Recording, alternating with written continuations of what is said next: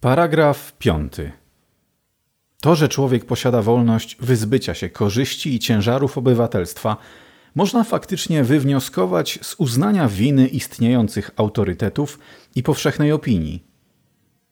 Nieprzygotowani na tak ekstremalną doktrynę, jak wygłaszana tutaj, radykałowie naszych czasów i tak bezwiednie formułują swe wierzenia w maksymę, która w oczywisty sposób uosabia tę doktrynę.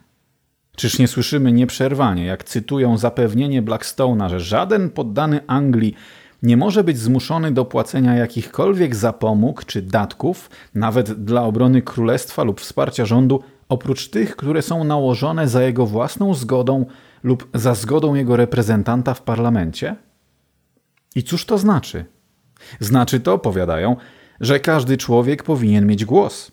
Prawda, ale znaczy to o wiele więcej. Jeśli słowa mają jakieś znaczenie, jest to wyraźne wypowiedzenie prawa, o które się obecnie walczy. Twierdząc, że człowiek nie może zostać opodatkowany, nie udzieliwszy bezpośrednio bądź pośrednio na to zgody, utrzymuje się, że może sprzeciwić się opodatkowaniu, a sprzeciw ów oznacza zerwanie wszelkich zależności z państwem. Być może będzie się twierdzić, że jego zgoda nie jest ściśle określona, lecz ogólna, więc obywatel sankcjonuje wszystko to, co czyni jego reprezentant. Ale załóżmy, że nie głosował na niego, tylko odwrotnie, robił wszystko, co w jego mocy, by wybrany został ktoś o przeciwnych poglądach. Co wtedy? Odpowiedź byłaby prawdopodobnie taka, że poprzez wzięcie udziału w tego typu głosowaniu milcząco zgodził się na przestrzeganie decyzji większości. Lecz co będzie, jeśli w ogóle nie głosował?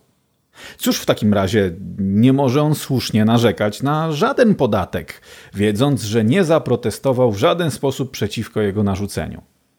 Tak więc, co dość osobliwe, wygląda na to, że wyraził on zgodę niezależnie od swojej decyzji. Czy powiedział tak, czy powiedział nie, czy pozostał neutralny. To dość nieporadna doktryna. Oto stoi pechowy obywatel, zapytany, czy zapłaci pieniądze na pewien zaproponowany mu cel i niezależnie od tego, czy wykorzysta jedyne sposoby na wyrażenie swego sprzeciwu, czy nie, mówią nam, że w praktyce się zgodził, jeśli tylko liczba tych, którzy się godzą, jest większa niż liczba tych, którzy się wyłamują.